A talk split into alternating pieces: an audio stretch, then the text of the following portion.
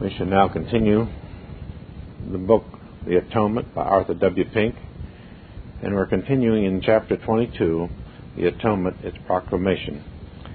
The only difficulty lies in the fact that finite creatures are utterly unable to comprehend the sovereign will and the unchangeable all knowledge of God, which absolutely shuts out all contingency in relation to the hopes, the fears, the doubts, the responsibilities, the struggles of human beings.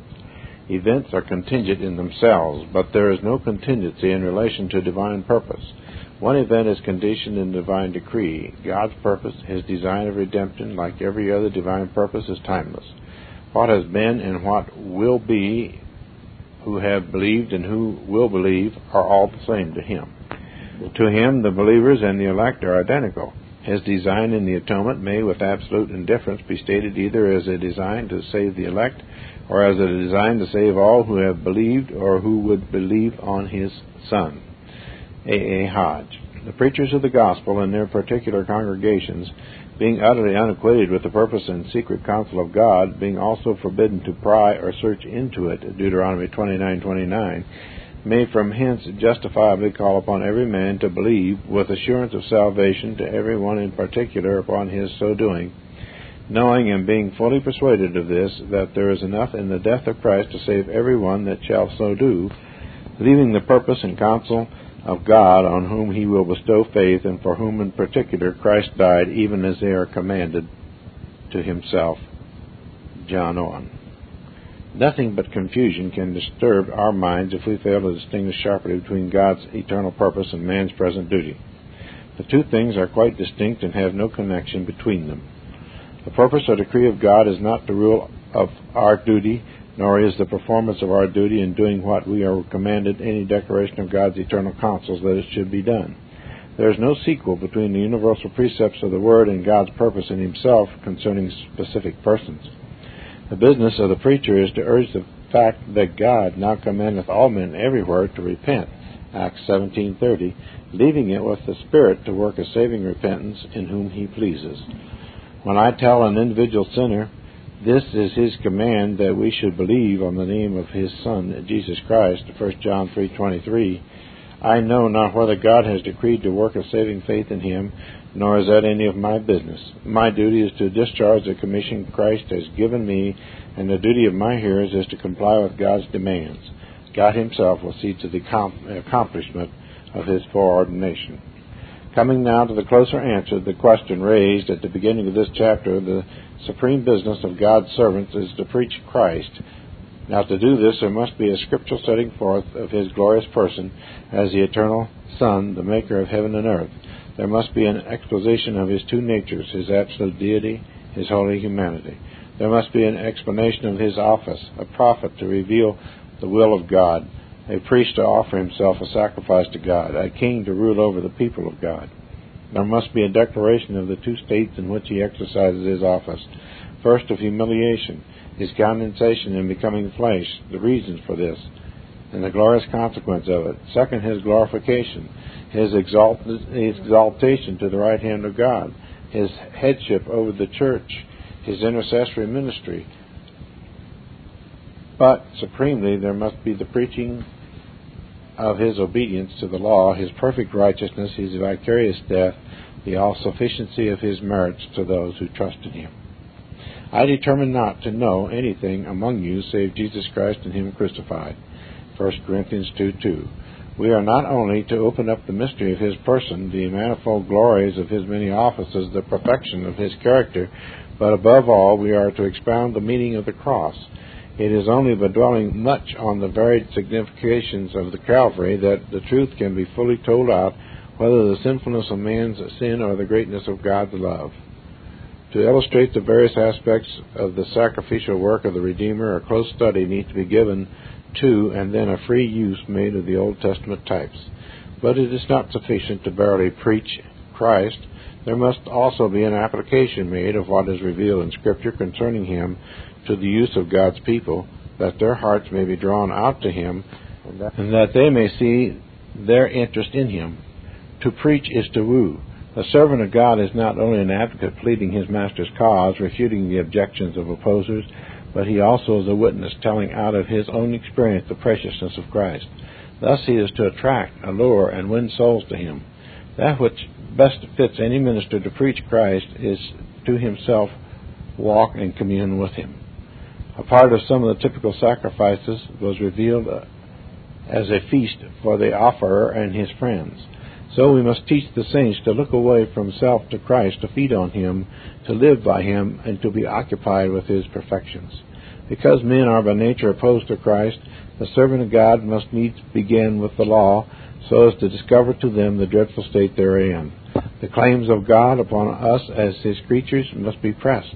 The perfect and constant obedience which he requires from man must be clearly set forth. Then the utter failure of man to meet God's righteous claims upon him and the exceeding sinfulness of his disobedience. A way must be made for the gospel by showing and convincing people that they are out of Christ under the condemnation of a holy God and of themselves utterly unable to liquidate their debts. The ministry of John the Baptist must proceed out of Christ. The contents of Romans 1:18 to 3:20 must be stressed before the good news of Romans 3:21-26 is proclaimed. What need of a physician till we know we are sick? What need of a Savior till we know we are lost? What need of Christ to cleanse till we see our filthy defilement? At the outset, the preacher needs to recognize and realize that the carnal mind is enmity against God, Romans 8:7. No arguments of this can overcome, no inducements melt the heart of stone. Paul may plant and Apollos may water, but God can only can give the increase. Nothing short of the supernatural working of the Spirit can bring a sinner to Christ. Therefore, both the preacher and his Christian hearers need to be much in prayer, seeking the Holy Spirit's grace and power to quicken, convict, and convert the lost. We are fully assured that one principal reason why there are so few genuine conversions today is because there is so little real and importune praying unto God. We are to dwell largely on the being and perfection of God and our original obligations to Him, who is by nature our Creator. We are particularly to explain the nature and reasonableness of the divine law and to answer the sinner's objections against it. We are to exhibit to his view the sin which he stands charged with in the divine law and the curse he is under for it, and the only way of obtaining pardon through the blood of Christ.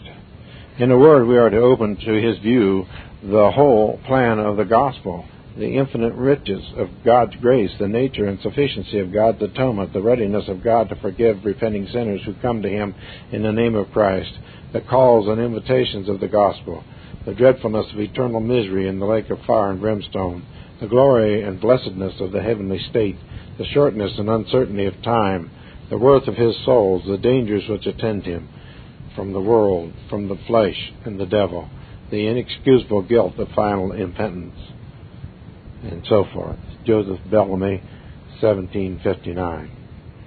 It is most important for us to recognize and constantly bear in mind the fact that the gospel is addressed to the sinner's responsibility. It is true from one viewpoint that the gospel comes to men who are not on probation but under God's condemnation, yet from another viewpoint, parenthesis equally true, it is delivered to their accountability. It bids men to be reconciled to God, 2 Corinthians 5.20, by which is meant the throwing down of weapons of their warfare against him. It calls upon them to forsake their way and thoughts and return to the Lord, and announces to all who do so that he will have mercy upon them, Isaiah 55.7. It bids them repent and be converted, which means a right about face, a turning from sin and self-pleasing unto God, and this in order that their sins may be blotted out, Acts 3.19. It commands all men to believe in Christ and receive Him as their Lord. It announces that failure to believe is adding sin to sin and increasing their condemnation. John 3:16. The preaching of the gospel is both a declaration of God's revealed will to pardon all who will comply with His terms and an insistence upon the duty devolving on all who hear it. The business of Christ's servants is to present what Scripture teaches concerning the salvation of men in the way which God has ordered in the order to their obtaining of it. We are constantly to press the fact that God has inseparably connected salvation with repentance and faith.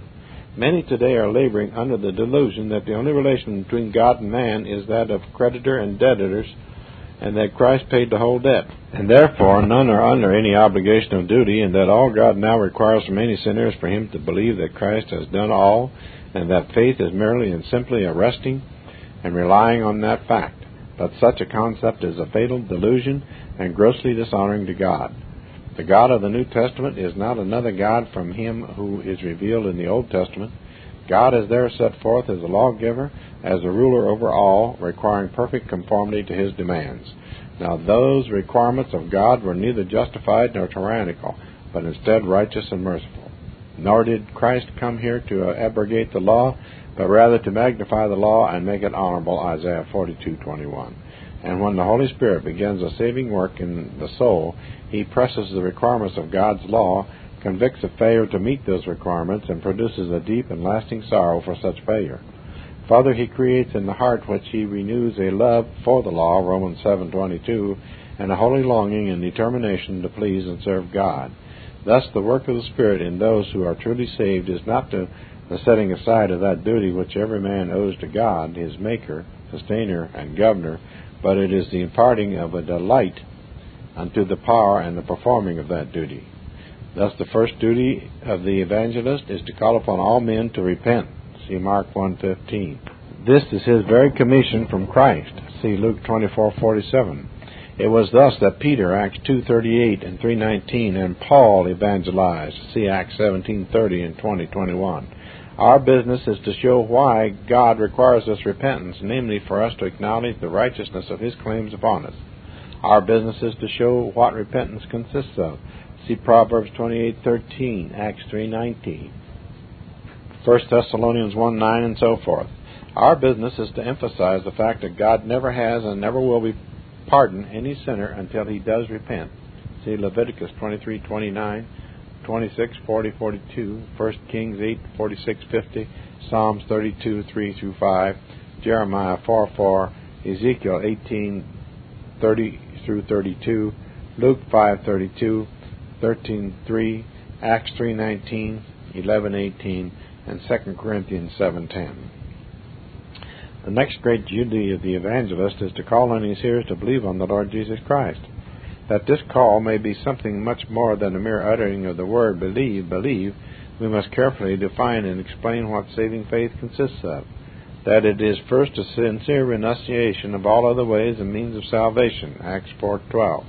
Second, that it is the free and full consent of the heart to God's way of salvation, Romans 10:9.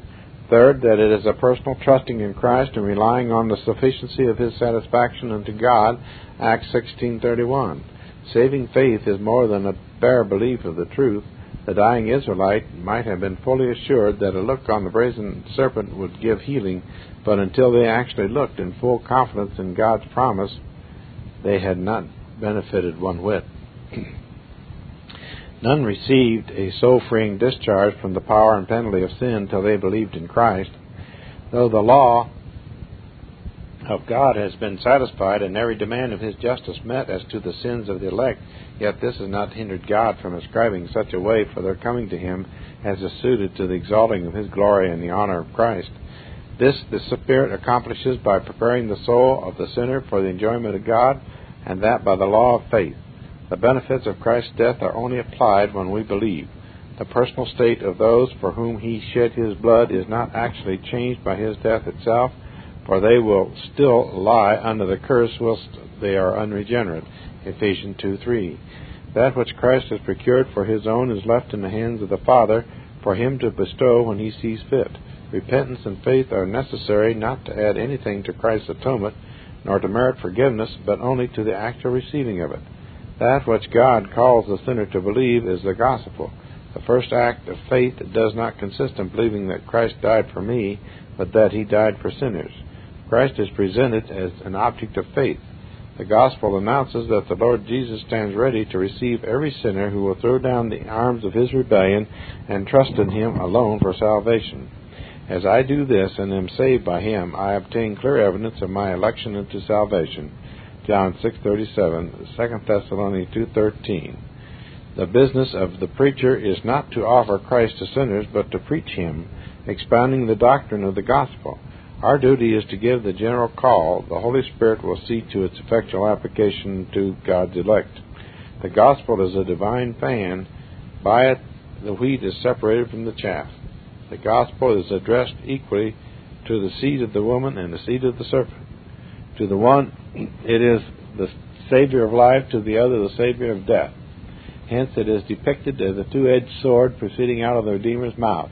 It resembles the pillar interposed between the Egyptians and Israel.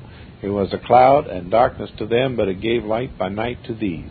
If our gospel says the apostle, be hid, it is hidden to them that are lost. If men receive not the atonement made upon Calvary as the only ground of their hope, if they do not take shelter under the saving Saviour's wings, then there remaineth no more sacrifice for sins, but a certain fearful looking for of judgment and fiery indignation, which shall devour them as the implacable enemies of God. James Aldean. While pressing on all their bonded duty to repent and believe, let not the servant of God be slack in plainly teaching that both repentance and faith are divine gifts. Ephesians 2 8 and 9 and Acts 5:31. The natural man can no more savingly repent and believe than he can create a world. John 6:44. We may as well melt our, a flint or turn a stone to flesh as to repent in our own strength. It is far above the power of nature, nay, most contrary to it. How can we hate sin, which naturally we love above all? forsake that which is as dear as ourselves? It is the almighty power Christ which only can do this. We must rely on, seek to Him for it. Jeremiah 3:18, Lamentation 5:21. D. Clarkson wrote this in 1690. Finally, let the servants of God see to it that His seal in preaching the gospel to the unsaved does not cause them to withhold from the children their needed bread. The reprobate may vomit it out, but the regenerate will be nourished thereby. Every preacher is under bonds to see to it that at the close of his pastorness he can say, I have not shunned to declare unto you all the counsel of God. Acts 20:27. Only by so doing will he fulfill his commission, preserve the balance of truth, establish God's saints in the faith, and glorify his Maker. Chapter 23 The Atonement, its Reception. What must I do to be saved? is the earnest and urgent inquiry of one who has been do, truly awakened by the Holy Spirit, made to feel his lost condition, and deserts of eternal punishment. Where such an inquiry is sincerely made, the comforting answer furnished by the Scripture is simple and plain Believe on the Lord Jesus Christ, and thou shalt be saved.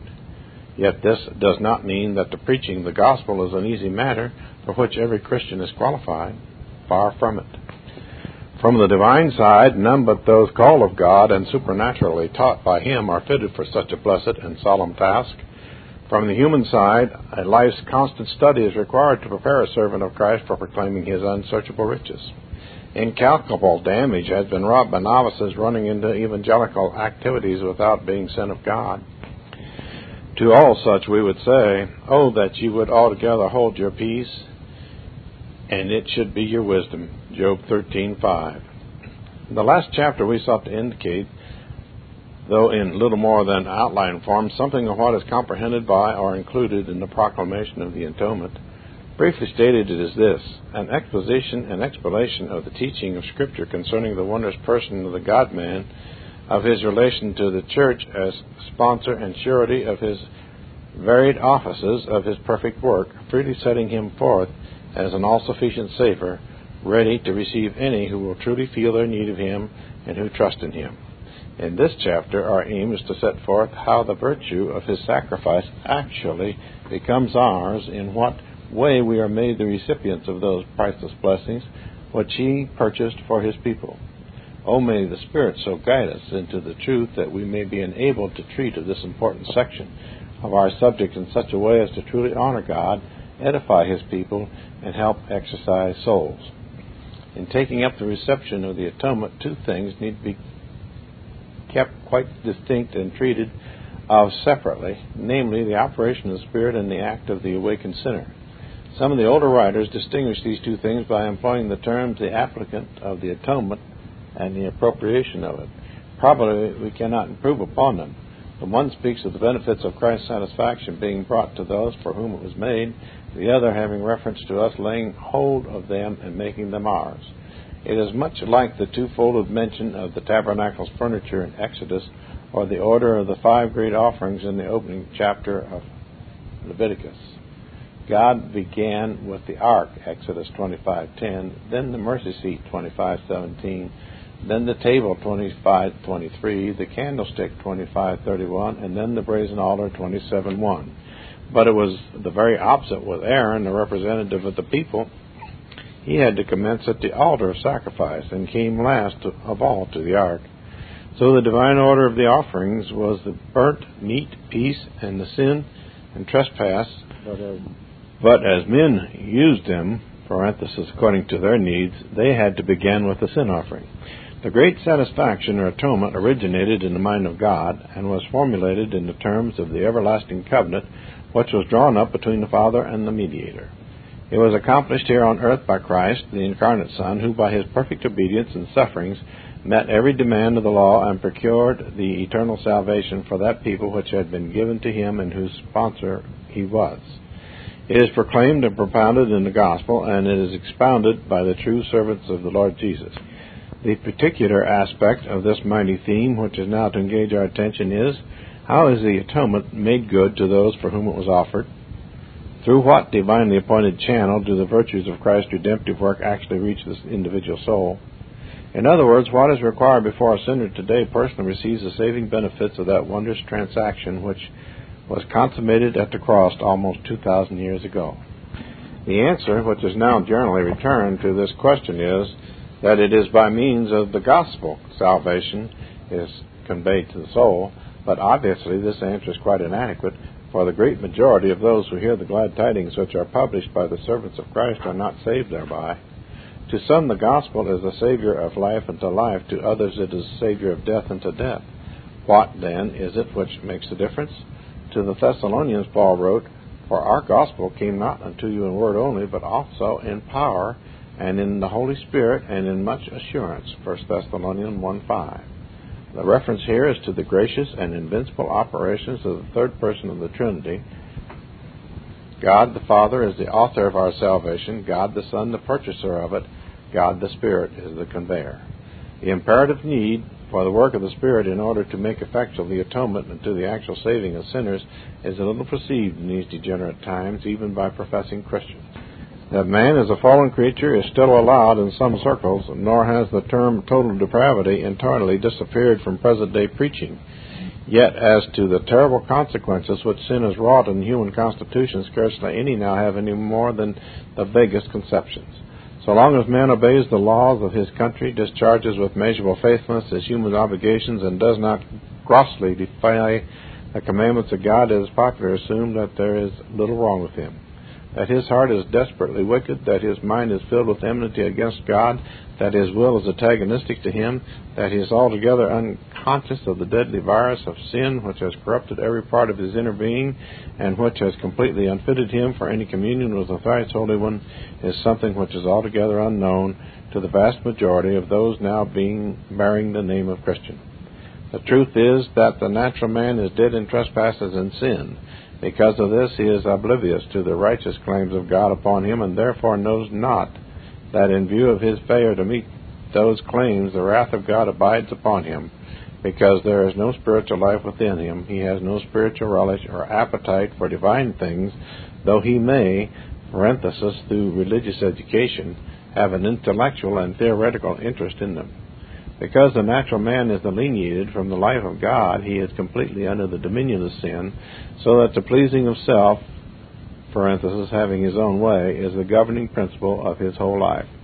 Tell him that he is on his way to the everlasting burnings and that they are his just due, and he believes it not. Either he thinks that he has done nothing which deserves such terrible punishment, or he supposes that he has been delivered from the wrath to come having no spiritual perception, his understanding being darkened, Ephesians 4:18, it is impossible that he should be conscious of his dreadful condition or see his dire need. Only the Spirit of God can awaken any sinner from the sleep of death. Only He can impart spiritual life to the soul, supernatural light to the understanding, and sight to the eyes of the heart.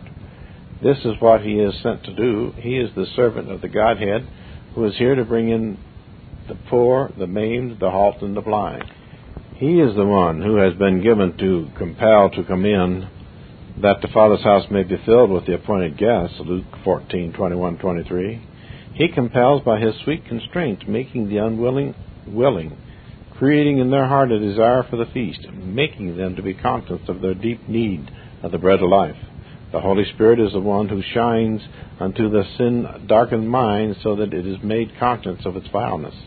He is the one who so searches the conscience that the individual is made to feel he is the greatest sinner out of hell. He is the one who subdues the principle of self love and self will so that the soul is brought into subjection to God. He is the one who communicates faith so that the heart is enabled to embrace Christ as a personal Lord and Savior. The Holy Spirit is as indispensable to your believing as is Christ in order to your being pardoned. The Holy Spirit's work is directed direct and powerful, and you will not rid yourself of your difficulties by trying to persuade yourself that his operations are all indirect and merely those of a teacher presenting truth to you. Salvation for the sinner is Christ's work. Salvation in the sinner is the Spirit's work. Of this internal salvation, He is the beginner and the ender. He works in you in order to your believing as truly as He works in you after you have believed. This doctrine, instead of being a discouragement, is one of unspeakable encouragement to the sinner. And he will acknowledge this if he knows himself to be the thoroughly helpless being which the Bible says he is. If he is not totally depraved, he will feel the doctrine of the Spirit's work a hindrance and an insult. No doubt, just as an able bodied traveler would feel that you were both hindering and insulting him. If you told him that he cannot set out on his journey without taking your arm. But as in that case he will be able to save himself without much assistance, he might just set aside the Spirit altogether and work his way to heaven alone.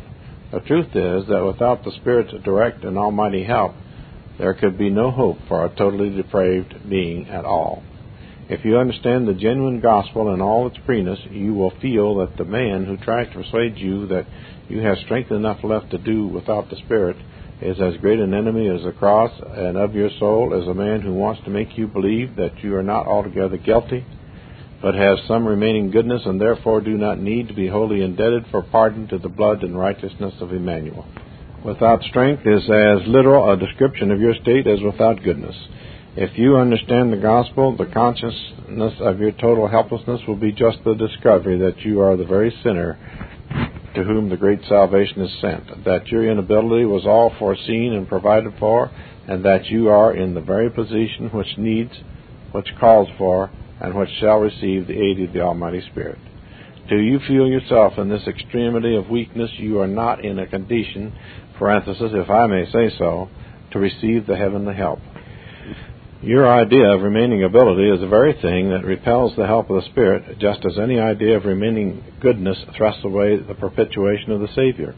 It is your not seeing that you have no strength that is keeping you from believing. So long as you think you have some strength in doing something, and especially in performing to your own and Satan's satisfaction, that great act or exercise of soul called faith. But when you find out that you have no strength left, you will, in blessed despair, cease to work, and ere you are aware, believe. For if believing be not a ceasing from work, it is at least the necessary and immediate result of it. You expended your little stock of imagined strength in holding fast the ropes of self righteousness, but now, when the conviction of having no strength at all is forced upon you, you drop into the arms of Jesus. But this you will never do so long as you fancy that you have strength to believe. That's from God's Way of, Life, of Peace by H. Bonar. Oh, that there were many preachers today honoring the third person of the Trinity by thus magnifying and emphasizing his part in the work of salvation. Oh, that the modern evangelist would faithfully press upon his unsaved hearers their utter powerlessness to turn into God of themselves and their inability, inability to receive Christ as their Lord and Savior until miracle of divine grace has been wrought in them. The Lord Jesus, parenthesis, our exemplar, did not hesitate to plainly say to a promiscuous crowd, No man can come to me except the Father which sent me draw him. John 6:44. The Father draws to Christ by the operation of the Spirit. It is written, not by words of righteousness which we have done, but according to his mercy he saved us by the washing of regeneration and renewing of the Holy Spirit. Titus 3:5. Believing is necessary indispensably necessary before any sinner receives divine forgiveness. But Scripture is very emphatic in declaring that no sinner can savingly believe apart from the powerful operations of the Holy Spirit. A miracle of grace has to be wrought in his heart before he is capacitated to lay hold of Christ. This must be so, for the human heart is fast closed against him, and will not come to him that it might have life. John 5:40. The eyes of our understanding are blind, so that we see in Christ no beauty that we should desire him. It is with the heart that man believeth unto righteousness. Romans 10:10. And the heart must first be wooed and won by Christ, parenthesis through the Spirit's operations, before it will turn to him. The love of God is shed abroad in our hearts by the Holy Spirit. Romans 5:5. Until this takes place, the Lord has to say of us all, I know you that you have not the love of God in you. John 5:42. In the application of the atonement to the elect, each of them is entirely passive. Until the Holy Spirit has performed his initial work of grace in the soul, not only is each individual utterly incapable of seeking after Christ, see Romans 3:11, but he has no desire toward him and no sense of his real need of him. Not until he has been divinely quickened and brought out of that grave into which all the fall of Adam brought us all, Romans 5:12, is any man capable of performing any spiritual action. There cannot be the manifestation of life before life itself is imparted. A bitter fountain cannot send forth sweet waters, neither can a corrupt heart delight in holy in a holy object. An evil tree cannot bring forth good fruit, neither can the unregenerate hate sin or love God. It is the Spirit that quickeneth, the flesh profiteth nothing. John 6:63. For one who by sinful instincts loved and idolized self, making everything subservient to having his own way, to be brought to deny and loathe himself, Job 42:6, and to forsake his own ways, Isaiah 55:7, is something which nothing short of omnipotence can bring about. For one who naturally hates God, parenthesis, desiring rather to think about and be occupied with anyone or anything else, parenthesis, to be brought to love him and delight in him, love him with all the heart and delight in him supremely is indeed a miracle of grace. Yet let it be pointed out that true love to God is not begotten by fears of hell nor by hopes of heaven. The promptings of self preservation will produce the one, as the workings of self love will inspire the other. No, unless I love God for what He is in Himself, I do not love Him at all, but only lie to Him with my lips. Yet it is only the Spirit who can cause any soul to say from the heart, Who is like unto Thee, O Lord, glorious in holiness? Exodus 15:11. Thus each person of the Godhead is due his own particular praise. The Father for having chosen us in Christ before the foundation of the world and predestinated us unto the adoption of children the Son, for having served as our surety, fulfilled our obligations and paid our debts. The Spirit, for having brought us from death unto life, convicted us of our lost condition, awakened us to our need of Christ, and drawn us to Him. If the Father is to be adored because of His predestination, and the Son because of His propitiation, equally so is the Spirit for His regeneration. We are indebted to the one as much as to the others. The work of Christ has been in vain were it not for the work of the Spirit in us. Thanks be unto God for his unspeakable gift, for 2 Corinthians 9.15 applies as much to the Comforter as it does to the Redeemer. The embracing of Christ by faith presupposes both a true knowledge of ourselves and of the Savior himself. There has to be a divine conviction given to us of that sin and that wretchedness, thraldom, and bondage into which we are reduced by the fall. The law must be our schoolmaster into Christ. Without a discovery to us of sin and misery by the law, the sinner will never flee unto him who is the end of the law for righteousness, Romans 10:4. A man at sea sailing in a shattered boat close to a great rock will refuse to leave his boat and cast himself upon the rock for safety, so long as he believes his boat is strong enough to carry him to land. But when the wind and waves beat into his frail craft and break her into pieces, and not until then will he be glad to avail himself of the rock. So while the poor sinner imagines that his own doings and good intentions are sufficient to carry him through to heaven, he will never betake himself to the rock of ages. The powerful wind of the Spirit is needed to demolish that refuge of lies, Isaiah 28:17, in which the sinner shelters.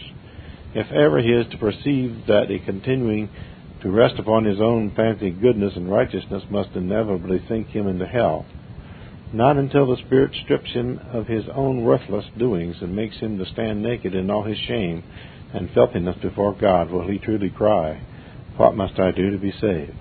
As the Apostle declared, I was alive parenthesis, in, in my own estimation, without the law once, but when the commandment came, parenthesis, when God applied it in power to my understanding and conscience and showed me how far short I came of its righteous demands, in the parenthesis, sin revived, parenthesis, I then had a real appreciation of exceeding sinfulness of sin and my of my utter unfitness to stand for a moment before the thrice holy God, in the parenthesis, and I died, saw myself as utterly lost, Romans 7 9. Until the Spirit does press upon the soul the claims of God and its lifelong disregard of the same, until He applies to us that holy standard which bids us love God with all our heart, mind, and strength, and our neighbor as ourself, and convicts us of the fact that not only have we made no honest attempt to do so, but have had no sincere desire to keep it, we are utterly blind to our dreadful sins of omission until the Spirit brings home to the heart our true state, notwithstanding all our selfish wish to be delivered from hell and taken to the heaven, yet the heart remains blind to the glory of God and what is due him from us.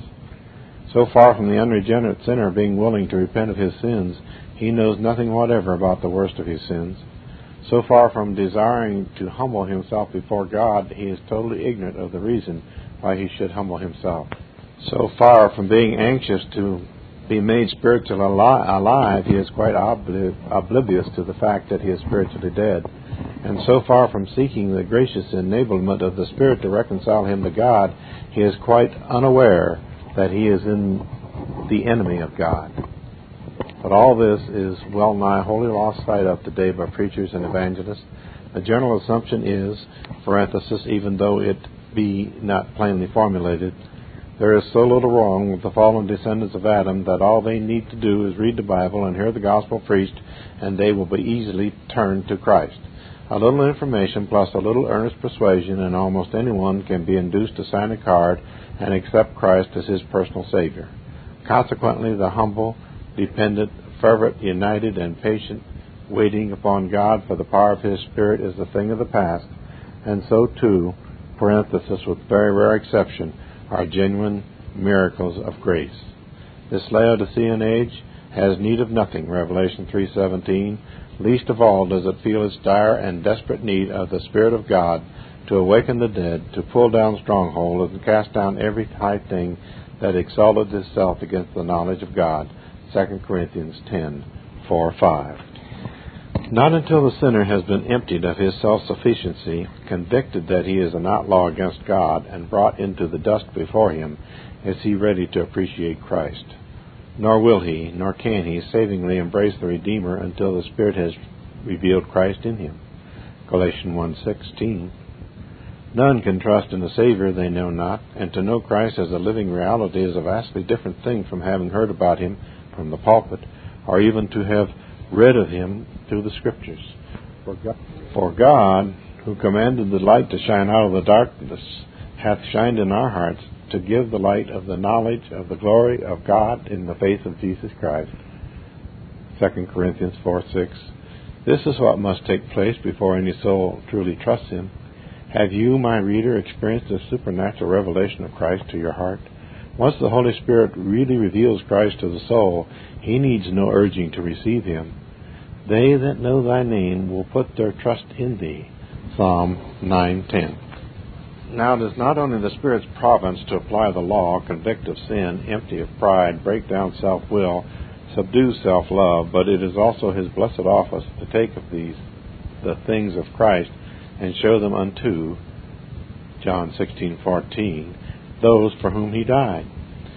He is here to teach those whom he awakens from the sleep of spiritual death who the Redeemer is, the wondrous offices which he sustains, the great purpose for which he came into the world. He is here to slay the, their enmity against Christ, to destroy their unbelief, and to impart a saving faith. He is here to bring them into a saving knowledge of the truth. As the Lord himself declared, they shall be all taught of God, every man therefore that hath heard and hath learned of the Father, parenthesis by the Spirit, cometh unto me, John 6:45. The Spirit is here not to magnify himself, but to glorify the Redeemer, John 16:14. He is here to reveal his lovely perfections unto God's elect, to win their hearts to Him, to conform them unto His blessed image. Various motives have induced us to dwell at length upon the application of the atonement as it is received by men. First, because this is the side of the truth which most honors God, inasmuch as it gives to Him His proper place in the saving of sinners. Second, because of the appalling ignorance thereon which now so widely prevails. Third, so that the Christian reader may the better perceive how much he owes to the gracious operations of the Spirit. Fourth, to make clear to preachers and evangelists the urgent need of using the plow of the law before they attempt to sow the seeds of the gospel. It is no avail to keep on saying to people, believe on Christ, until you have employed that scriptural material which the Spirit can use to convict souls of their awful need of Christ. We now turn to consider very briefly the appropriation of the atonement, or the sinner's own act in becoming a personal partaker of the saving virtues of Christ's satisfaction. As we showed in our last chapter, the gospel is addressed to human responsibility. This is a faithful saying and worthy of all acceptation that Christ Jesus came into the world to save sinners, 1 Timothy 1:15. The business of God's servants is to preach and press the righteous demands of the divine law, to call upon sinners to repent of their transgressions and turn from their wicked ways, to present Christ as a Savior from the curse of the law, and bid their hearts lay down their weapons of warfare against Him and receive Him as their Lord and Savior. Not until Christ is cordially received as prophet, priest, and king is forgiveness of sins to be obtained. As prophet, to reveal to us the righteousness and grace of God. As priests who offered a sacrifice, the blood of which is sufficient to cleanse the foulest who trust in Him. As a king, to rule over us. The object or design in our first coming to Christ is to be saved by Him, to be saved from self, to be delivered from rebelling against God. He is the great physician and can allay the fever and cleanse the leprosy of sin. He who comes to Christ without a disposition to be reconciled to God is only seeking deliverance from hell and does not desire that salvation which the gospel proclaims, namely deliverance from the power and condemnation of sin. Saving faith implies in its very nature both repentance and conversion, or a turning to God from idols to serve the living and true God. 1 Thessalonians 1 9. A mediator must be accepted by both parties that are at variance, and each must stand to what he doth. God has declared himself fully satisfied. It rests now with the individual sinner to also give the assent of his heart to Christ dying in his stead of the ungodly and rest upon the sufficiency of his sacrifice. Saving faith is that act of the soul whereby one who is hopeless, helpless, and lost in himself does in a way of expectancy and trust seek for all help and relief in Christ alone. Faith is going out of ourselves into God in Christ, finding in Him all that we need for time and eternity. Faith is the one link between the sinner and the sin bearer. Faith is a receiving unto our hearts the testimony of God concerning His Son, and a setting to our seal that He is true. John 3:33. Should these lines be read by a sin-burdened soul, distressed by the plague of his own heart, and fearful that he or she has sinned beyond the hope of divine pardon, we would point you to Him who is mighty to save. Christ died not for righteous people, but for the ungodly. Romans 5:6. He came here to save the lost, Luke 19:10. His promise is, "Him that cometh to me I will in no wise cast out," John 6:37. He is able to save them to the uttermost that come unto God by him, Hebrews 7:25. Then look away from your ruined self, fly to Christ for refuge, trust in his precious blood, and he will save you with an everlasting salvation. This Reformation audio track is a production of Still Waters Revival Books. SWRB makes thousands of classic Reformation resources available, free and for sale, in audio, video, and printed formats. Our many free resources, as well as our complete mail order catalog, containing thousands of classic and contemporary Puritan and Reform books, tapes, and videos at great discounts, is on the web at www swrb.com. We can also be reached by email at swrb at swrb.com, by phone at 780 450 3730, by fax at 780-468-1096, or by mail at 4710-37A Avenue, Edmonton, that's E-D-M-O-N-T-O-N, Alberta, abbreviated capital A, capital B, Canada, T6L3T5. You may also request a free printed catalog. And remember that John Calvin, in defending the Reformation's regulative principle of worship, or what is sometimes called the scriptural law of worship, commenting on the words of God, which I commanded them not, neither came into my heart, from his commentary on Jeremiah 7:31, writes, God here cuts off from men every occasion for making evasions, since he condemns by this one phrase, I have not commanded them, whatever the Jews devised. There is then no other argument needed to condemn superstitions than that they are not commanded by God. For when men allow themselves to worship God according to their own fancies, and attend not to his commands, they pervert true religion. And if this principle was adopted by the papists, all those fictitious modes of worship in which they absurdly exercise themselves would fall to the ground. It is indeed a horrible thing for the papists to seek to discharge their duties towards God by performing their own superstitions. There is an immense number of them, as it is well known, and as it manifestly appears. Were they to admit this principle, that we cannot rightly worship God except by obeying His word, they would be delivered from their deep abyss of error. The prophet's words, then, are very important when he says that God had commanded no such thing, and that it never came to his mind, as though he had said that men assume too much wisdom when they devise what he never required, nay, what he never knew.